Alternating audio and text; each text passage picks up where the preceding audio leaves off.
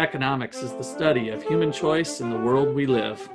Faith is confidence in what we hope for and assurance about what we do not see.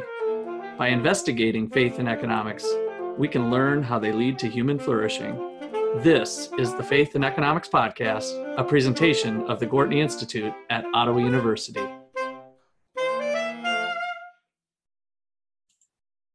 Welcome to our show today. I'm Luke Graham, co producer and graduate assistant for the Gwartney Institute.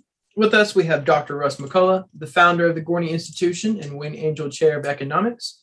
We have Dr. Justin Clark, the Menard Family Professor of Philosophy and Ethics. We have Dr. Peter Jacobson, the Gwartney Professor of Economic Education and Research.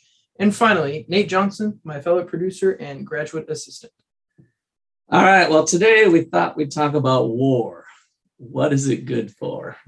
Absolutely nothing. Sorry, guys, I had to do that part we were singing the song earlier a little bit. I decided to spare uh, the listeners that part. But so Russia's interested in grabbing onto Ukraine, it seems, or potentially. And, and so we thought it would be good to discuss that a bit, but also maybe just talk in general about wars and issues and philosophy and, and that sort of thing and throw weave in a little bit of faith. So currently the troops are building up around Ukraine. As you know, probably the Crimea was taken over. How long ago was that, you guys? Four years ago?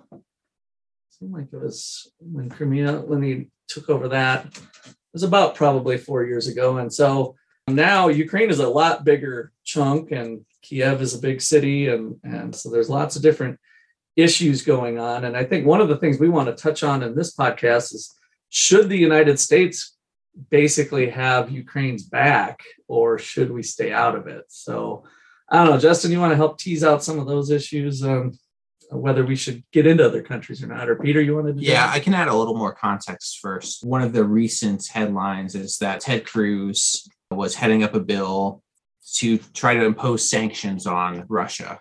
And the sanctions are related to their Nord Stream 2, I think is it, pipeline. Uh, this pipeline is basically an oil or natural gas pipeline from Russia to Germany and the comments by Cruz and some of the senators who supported this, by the way, the bill failed, which I see is a, a good thing. But the people who support this bill say, well, this hurts the security of Eurasia, is, is the reasoning. And I haven't actually been able to find anybody explain why exactly. I could probably steel man their arguments, but I, I can't figure out what the, the argument is. So this is part of it too. And it's related to the Ukraine stuff that a lot of people are worried that Russia is becoming too dominant of a force in Europe. So, real quick, Russ, the Crimea date was 2014. 2014. Wow. Yeah. Time flies. And um, when you say that people were saying it hurts the that, that that was Ted Cruz's ju- justification for the sanctions. That the pipeline would hurt. Yes, the security of Eurasia. The security of Eurasia. My my guess is that again, this is a steel man of an argument. I actually think that there's a more petty reason people are supporting this, but the steel man of the argument is probably something like that if Russia is able to become the main exporter of oil and natural gas in Europe, other countries will become dependent on them and they'll be able to expand, you know, their borders into Ukraine and things like that. That that's my guess of what they're saying. And just to like show how everything is kind of connected, like the one of the reasons why Germany would need energy from Russia is because the Germans have shut down their nuclear plants. And so, one of the reasons that Western Europe needs excess energy is because they've taken these and implemented these policies that have destroyed their ability to produce enough energy on their own, in particular by getting rid of nuclear. So, mm-hmm. Yeah, you got to think nuclear is right around the corner again because I heard something in Germany that they they've almost maxed out the wind farms. Like they physically can't put up more wind farms, or they're coming very close to that. And then they've learned that that only is a fraction of the energy they need, and they've already maxed out the wind farms. So I think the nuclear option seems to be back in. Um, I hate to say good graces, but even environmentalists, I think, are coming around to the idea that let's figure out how to do this safely or safely in their eyes or whatever. And so I I think with with threats of Russia, if that's where we need to go and we don't like to be dependent, seems like nuclear is just going to be a natural place to go. Yeah. And the other thing I think this can highlight too is that when you have superpowers that are even, you know, maybe not even overtly in conflict, but at least even slightly antagonistic, the way they fight with each other isn't always by sending troops to battle against each other, right? They they Mhm. will try to block, you know, trade, which is you know what we were trying to do by stopping the Nord Stream. Or you know, if you look at it like from a realpolitik angle on what you know Russia would be doing, what Ted Cruz was scared that they were doing is, oh no, we're going to get Europe hooked on us, and then we will be able to control Western Europe. Yeah. Right. So Yeah. There are different modes of combat rather than just explicitly, you know, bang bang shooting each other. Right. Right. And one of the things that I think is going on when people talk about, oh, you know, it's so scary that uh, this could start World War III between the US and Russia or whatever, is this kind of denial that these kinds of things are already happening, right? We are already kind of jabbing economically with Russia. Yeah. And, the- and some of these jabs have already landed. Well, since this is the Faith and Economics podcast, I have to remind the listeners that when we impose sanctions, we don't just hurt Russia, we hurt ourselves. Uh, when we open up for trade with other countries, it, it creates a win win for both countries. Just like when we engage with trade with anybody, uh, voluntary trade leads to both parties engaged in trade winning, which then means if we restrict trade through various forms of sanctions, not only are we hurting Russia, but to some degree we're hurting ourselves too. And so um, I always think we think that that's the easy thing to do, like it's a uh, you know first step is, is sanctions. It seems like, but we really do cause uh, disruptions and hurt other parties that don't get recognized. And not only are we trying to sanction Russia, right, and uh, impose economic sanctions on Russia, but we're also giving a bunch of aid to Ukraine. So there was a you know NPR headline today, two days ago. No, today the U.S. will provide 200 million dollars in military aid to Ukraine amid the crisis. Mhm. Now, what a lot of our military aid that we provide, whether it's to Ukraine or you know this aid gets provided to countries like Israel too, is we give them money to buy our weapon systems. So it ends up being a kind of giveaway from the US taxpayers to um, the US military industrial complex. And that might, you might think, well, you know, Ukraine needs to defend themselves. Well, look at it from Russia's perspective, right? Uh, Would you, would we be so ecstatic about Russia providing arms to, say, Canada or Mexico, if Canada or Mexico were, uh, you know, if we were engaged in some kind of antagonism with either of the two. And uh, it might be the case that, uh, you know, at least what I would think is something like we, that is literally on the other side of the globe. And maybe we don't need to be sticking our noses in the Russia Ukraine tiff. Um, I'm not certain what that buys the US citizens who I think are the clients of the US government, right? The US government ought to be looking out for the well being of its own citizens. And I'm not sure what our involvement here actually buys us. Yeah, I'd like you to comment just a little bit further. You started to there on, on some people would push back on that and say, well, we have a moral obligation to to help them. What would be your response to that? Great. Set up a, uh nonprofit and people can donate it to the uh, donate to it if they want. Wow, that's not the Um, response I was expecting, but that's a wonderful response. I- a free market response. Yeah. Yeah. So if you think that you have a moral obligation, fine. I also think you have a moral obligation not to force me to contribute to things that you think are moral obligations, but I don't. Yeah. Um, Yeah. No, no, that's a that's a great point. So, uh, along with you know arming people in a conflict against you, there's also something kind of weird if you step back and think about it a second about trying to prevent this pipeline. The pipeline is just a way for Russia essentially to sell oil to Germany uh, and some other European countries as well, a little bit closer to Germany than to Russia.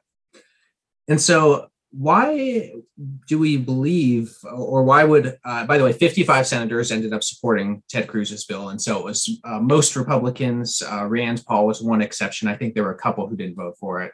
Uh, but there were some Democrats who supported it as well, notably uh, Warnock out of Georgia, who barely won that race. He supported the sanctions uh, as well.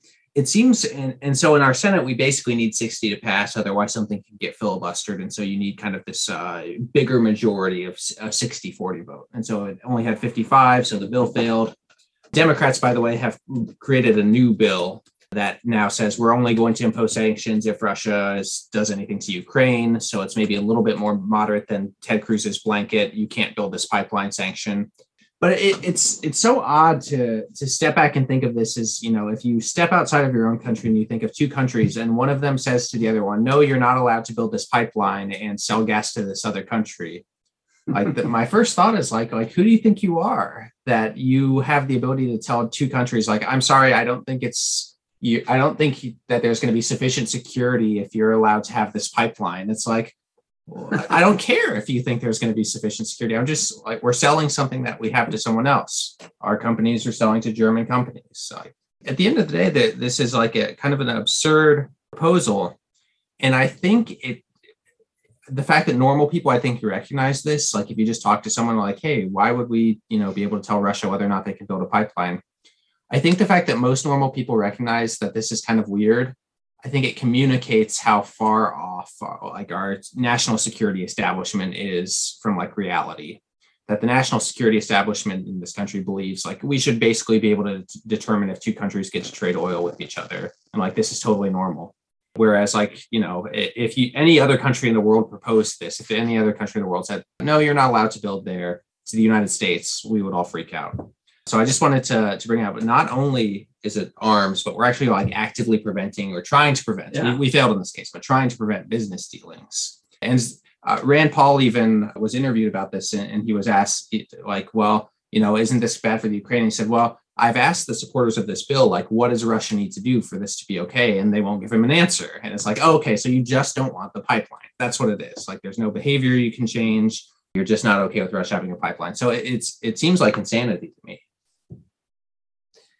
Yeah, what do you think of the argument that um, I could hear some people giving that if we let this happen, if we ignore the Ukraine Russia conflict, then this might spread to us and then they'll start taking over more and build up, and long term it'll hurt us. So we need to take measures now in the short term, even though we could stay distanced, because in the long term it's in the United States' best interest. So they're trying to tell some sort of best interest argument thinking longer term.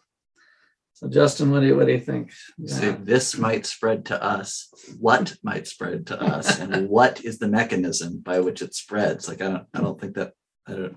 First of all, I don't know what that means, but I do think that people make this kind of long-term best interest yeah. argument, and I just have to say, I think that the track record for the predictions yeah. of this has been I mean, these people are batting zero. Um, so, no, I don't believe you. I can clearly see, though, that it is obviously in the long term best interest of like the military industrial complex. Yeah, yeah. And when I look, you know, cui bono, who's going to benefit here? Oh, well, that seems like it's obviously the case that this benefits the military industrial complex at the expense of taxpayers at home and people abroad. Yeah, I think the problem with arguments like that, because like it actually, like in theory, there's nothing wrong with this argument, right?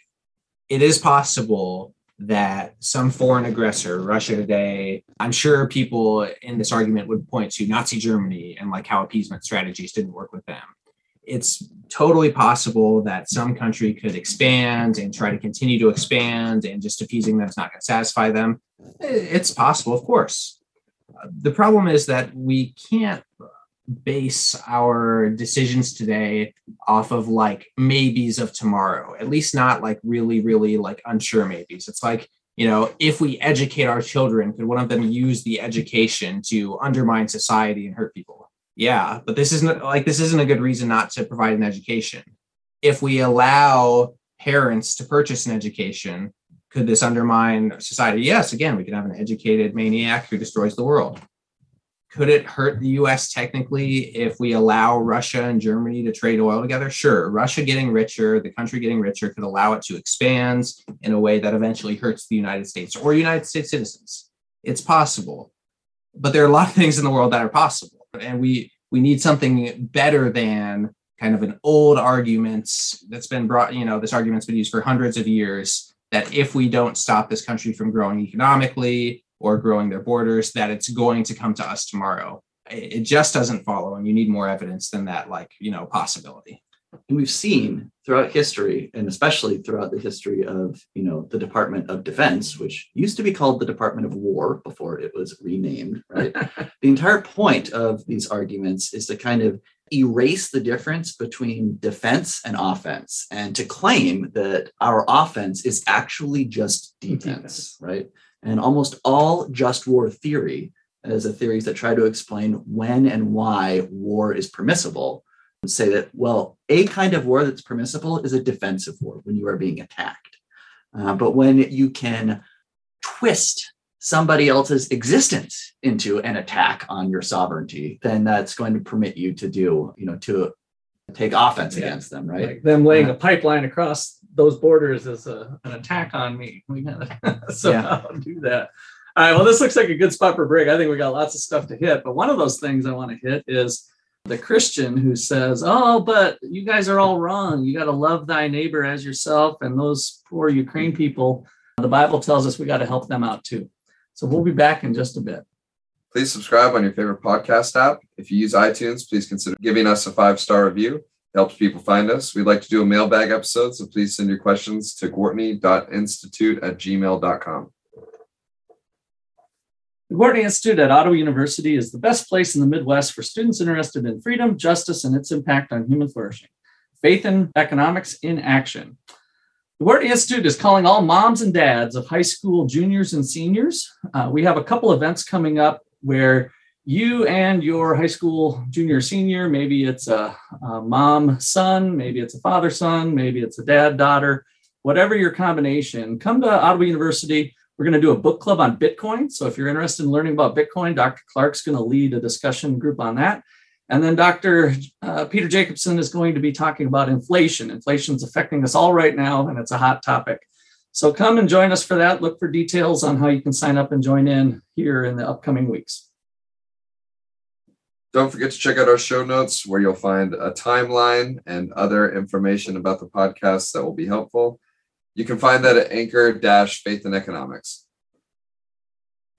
Okay, we're back. So lots of things to cover here. I want uh, we'll circle back to I'd like Justin to explain a little more in detail what does the military industrial complex mean. I think that it, it's very complicated, but let's make sure we kind of lay out who the agents and actors are in that. And uh, my faith question love thy neighbor uh, do, don't we have a christian duty to go defend ukraine?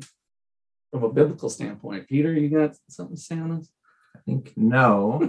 I think there are circumstances where defending someone from active aggression of someone else is probably the right thing to do but if anything the bible biases us in the other direction when it comes to armed conflicts turn the other cheek maybe doesn't mean that you can never retaliate or defend yourself, but it also doesn't mean nothing at all. So there, there's kind of a, a weird idea that like we can love our neighbors through war. I, I just like that the connection to me isn't that solid. I think that especially in our world today, wars tend to not actually be tr- trying to do the things that we say. And so of course, we went into Iraq because uh, Saddam Hussein was this, you know, terrible guy and he had weapons of mass destruction and you know, all these awful things were happening. Uh, but no, that's not why. You know, there there were strategic military reasons why we went into uh, Iraq. There were no weapons of mass destruction. We of course learned this later. You know, what did we go into uh, Afghanistan because Osama bin Laden did 9/11? Well, uh, we know there's a lot. There was a lot of Saudi Arabian officials who had like some sort of communications about uh, 9/11. We didn't go into Saudi Arabia, so I I, I don't believe people who say that they, uh, or at least uh, I have a hard time believing people who say that they're going into a war to protect the people of you know some country. I, I think war tends to be more selfish, especially when it's not in defense of your own country. Well, and I, I think to the principle of subsidiarity with, I think, originated with Catholic thought that uh, we have a higher moral obligation to people that are close to us. And I think of the love thy neighbor that it was very intentional that it is actually people close to us. Now, that could be the Good Samaritan walking along the street just because we don't know that it could be a stranger but you were still near that person on the street when they were when they were harmed and so i, I think there's something there I think Dr. Clark talks about permissible partiality, which is probably kind of similar in terms of moral obligation. Am I right on that, Justin? Yeah, principle of permissible partiality, you know, says that you're permitted to value people who are close to you more than people who are further away from you, and, and that closeness can be either emotional or physical or uh, temporal. And by the way, there, there's also a functional reason to have that. Even if like you didn't believe in that principle from a moral perspective, it is a functional principle. What I mean by that is maybe let, let's say, let's assume our politicians are benevolent and we got involved in Libya because we wanted to help the Libyan people. Gaddafi was evil dictator, by the way, that we set up, but he, he's an evil dictator. We didn't know it at the time. Now we do know it. We have to go in and stop it. Let's assume that's true. Is Libya better off today because our, of our involvement? I'm going to say probably no. There was a period where the Muslim Brotherhood took over. I think since then, you know, they've been kind of thrown from power, but uh, the country fell into chaos. I'm not sure we have any good track record. I'm glad you brought that up because I was going to bring up other ones too. I mean, Saddam Hussein, you go down the list, like this whole long term business that we were talking about before, our track record's awful of helping bring democracy or wh- however you want to phrase it. We really don't have a good track record of that. There Yeah, are my- open air slave markets in Libya. Yes. You know, there were in Libya uh, under Gaddafi. You know, I mean, there were children's hospitals. There weren't open air slave markets. Uh, Yeah. Maybe it wasn't. That's going on right now. Open air slave markets. Yeah. Wow. Yeah, that's uh, my my dissertation advisor, Chris Coyne, wrote a whole book on this called After War, which is you know he basically chronicled the U.S. efforts to sort of rebuild in Afghanistan, Iraq afterwards, and just uh, I mean the ultimate conclusion, the really simple conclusion is like we are not the Adam Smith's man of the system. We are not these planners who have perfect Yeah. information, perfect knowledge, can predict the future. Uh, it's really hard to implement our institutions in places that are fundamentally different from us Yeah. for a bunch of different reasons. And, and I think one example of where it worked was where we didn't get involved. So when the USSR broke up and those countries chose on their own, like Lithuania, uh, the Baltic, uh, Estonia, Latvia, and then there's some other places that chose a more democratic freedom path as opposed to other countries that took the, the more authoritarian path. And now we see better results in those places. There, it's actually shown evidence of working over the long haul, but it came organically with them deciding that was the right path, right? Rather mm-hmm. than us telling them and orchestrating it. I mean, the whole point of our democracy is to have voluntary exchange, and then we go to a country to implement our way of doing things involuntarily. So, from the premise at the get go, it's flawed. Yeah. You asked me to explain the military Yes. industrial complex. So the quote itself, the, the term, the military industrial complex, comes from Dwight Eisenhower's fa- farewell speech as president, right? And the actual quote is In the councils of government, we must guard against the acquisition of unwarranted influence, whether sought or unsought, by the military industrial complex.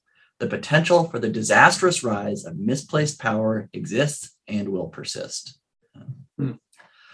And uh, you know, when Eisenhower was giving this speech, um, this was after World War II. Right, Eisenhower himself was a military man, right?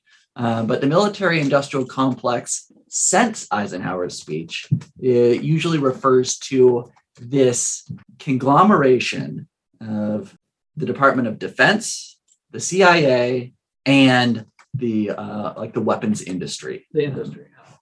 And you can find critics of the military industrial complex on both the left and the right. The, the claim is that the military industrial complex actually kind of runs the government, right? And that they control our foreign policy. And that our foreign policy only makes sense if you assume that this kind of cabal is actually controlling it. So even somebody like Noam Chomsky will say, you know, before World War II, we used to fight, we used to build bases abroad in order to help us fight wars. But since World War II, that's actually been reversed. And now what we do is we start wars in order to build bases abroad so that the US, uh, the US military can have these kind of tentacles all the way around the globe. Mhm. And I think you've seen this in a lot of places where, you know, once we set up the bases, even with if the war ends, the bases usually don't go away. Uh, we're still in Iraq. We're still all over Europe. And this, to bring it back to like Russia and Ukraine, the expansion of NATO into Ukraine, like NATO is nominally the North Atlantic Treaty Yeah. organization. Yeah. which is how does Ukraine fit into that, right? And it was ostensibly, you know, a defense against communism, right? Uh, which the Soviet Union no longer exists. So if you are somebody like Russia and you start to see powers that seem antagonistic to you kind of building up uh, on your border, um, that that might give you pause. Yeah, and I think um, it, it gives rise to uh, you know the power of monopoly essentially with uh, basically the ultimate control. How could they how could they work that way? Because um, cartels tend to break down over time, but when you have the coercive force of, force of being funded through taxes, and still relatively speaking, by the way, um, federal tax dollars is about 65%. It floats around between 60 and up to 70 uh, of just being transfer payments. So really 30, 20, 30% is, you know, weapons of mass destruction and other roads and bridges and blah, blah, blah. And I'm really, you know, lumping. So relatively speaking of the overall federal budget, it's still not a, a huge amount of dollars from the federal budget standpoint. So to them, it's always like, we're going to save lives, right? So the cost benefit analysis gets messed up because we're going to save lives and it doesn't matter what they cost. Lives are infinite, so we can spend as much money. There's not many pulls on the purse string. Yeah, and just to highlight, I, I, I want to point out that this is not for any country that's engaged in a lot of conflicts. This isn't something that's really avoidable, and it's also not like a, a conspiracy that's unique to a particular place and time. I think it just flows pretty simply from like economic logic and like the facts about war and the facts about war are war is very expensive. Anytime that you are engaged in war, you're willing to sacrifice a lot to win that war. War is by its nature high stakes. In World War II, today, wars are always very expensive relative to the amount of wealth in the country. That's you know the, the first piece to keep in mind. And I think like you know the, there are really extreme examples of this, like the F-35 is an infamous like jet that is like sort of still in the army or in the air force but it's like kind of failed it's cost like now close to i think like a trillion dollars yeah. some crazy dollar tag and is basically widely like known to be a failure of a project. Uh, so we're talking about you know billions of dollars for planes and all these different things. And the government doesn't produce this private companies produce this. And when you have this relationship between private companies who can make billions of dollars of revenue and the government who needs the things from the private companies that's going to create the desire of these companies to have political relationships and to you know be able to call policy shots. If your bottom line is determined by your relationships in washington d.c you're going to make good relationships with washington d.c which gives you sway over policy. So there's no conspiracy here. This just flows straight out of the logic that if you have government involved with really, really big purchases and you have industries that rely on those purchases, the industries are going to try to affect government decisions. It, it's just absolutely should be expected. What do we do when that happens? I think that unfortunately, like this is one of those situations, and I say unfortunately because this is hard, but the the best uh, answer to this is to just say no. Like I think that's that's where we're at, and I don't mean just say no to lobbyists. I think it's just say no to having a large military, having having uh, you know uh, a huge complex around the world. Justin mentioned military bases. You know, there's no real reason why we need a military base in Germany right now, but we have one. It's like you know, it's not we're not World War II anymore, or, post World War II. Recently, there's no you know Nazi re, re rising threat in Germany on the horizon. The, the Defense Department will tell you there is in the country, uh, but that's neither here nor there. Uh, the point is, like, there, there's no threat there we don't need a base there. We need to cut it. I'm not in favor of cutting. Def- uh, you know, Ron Paul was famous for kind of saying this. I'm not in favor of cutting defense spending. I think we need to defend our country, but a lot of military spending isn't defense spending. We don't need the proactive bases in the majority of countries in the world. We don't need to be developing billion dollar jets when we have plenty of jets and you know nuclear weapons and things like this. There's just a lot of money that's being spent. Uh, the, the best way to get rid of this problem is just to uh, lower the amount of spending we have on our military. That's the only way that you're going to convince people to spend less try- time trying to lobby the government. Well, and I think we've come up with the answers on this podcast as we start to wind this thing down. The moral issue can be handled in the private sector. If every any individuals that feel there's a moral obligation, there can be a nonprofit that's set up to help or defend or, or buy weapons for that matter or whatever. So that's a private alternative to the to the moral argument, and um, that's uh, whether this would lead to uh, hurting the long uh, long term success of the United States or something. I think we've kind of debunked that through reason that we just have an awful track record of that actually working. And it becomes more and more obvious that I don't think we'll have trouble defending our own borders here with the technology that we have and the current military levels that we have. Um, so, yeah, done. We just have to convince, uh, you know, Washington, D.C. and some other people. So I did say that you can find critics of the military industrial complex on both the left and the right. Yeah. And that's true. But the bigger problem is that you find many, many, many more advocates of the military industrial complex on both the left and the right. Sure. This is a bipartisan program that is Right. beloved by the state. Yeah. And it's not just beloved by the state, it's also beloved by the corporate press. You will look have to look far and wide to find actual, you know, corporate press being angry uh, or saying, you know, taking anything like a, you know, what they would call an isolationist pose, right? Which really just means uh, keeping our hands to ourselves Yeah. uh, even when Trump was in office, um, you found him being uh, described glowingly when he bombed Syria. Um, that was the one time, uh, you know, on CNN, um, they were praising him. Uh, you found this, like, I believe in NPR too, but definitely on CNN. Um, and so, uh, Yeah. it's you really have your work cut out for you if you want to get this message out because you have an entire corporate media landscape that is um, wedded to um, Yeah, yeah. to the It's a it's a big time David versus Goliath deal. I mean, there's there's no doubt the the the very small libertarian-ish party, the only one that's really put forth the ideas of shrinking it or not doing that type of stuff. And so yeah, it's very entrenched in both the Republican and Democratic Party. So Yeah, and again, with the military industrial complex and its nature, it shouldn't surprise us. And just to kind of shore up my my answer to Luke here, that we have some military spending that's not defense spending. The U.S. spends more money on its military than the next 11 countries combined. So you add up Russia, you add up China, you add up India, you add up the U.K., you add up France, Germany, Japan, South Korea, Italy, Wow. Australia, Saudi Arabia. We spend more than all of those countries when you add it together. uh, Russia spends a tenth, basically, uh, somewhere between a tenth and a fifth of what we do on our military. Is Russia a serious threat to the US? Maybe someday, but probably not today. Now, of course, everybody's a serious threat in one sense that we all have nuclear weapons now. Uh, but it, you know, do we need to expand the U.S. military's reach more than we have already? I doubt it. Uh, we're already spending basically ten times what they're spending. Not only does Russia have nukes, though, they've been purchasing Facebook ads. oh, That's right, that's the right. weapon of Facebook. Well, that's going to have to wait for another podcast. This has been a production of the Gwartney Institute here at Ottawa University. I'd like to thank you all for listening. A five star rating helps other people find us.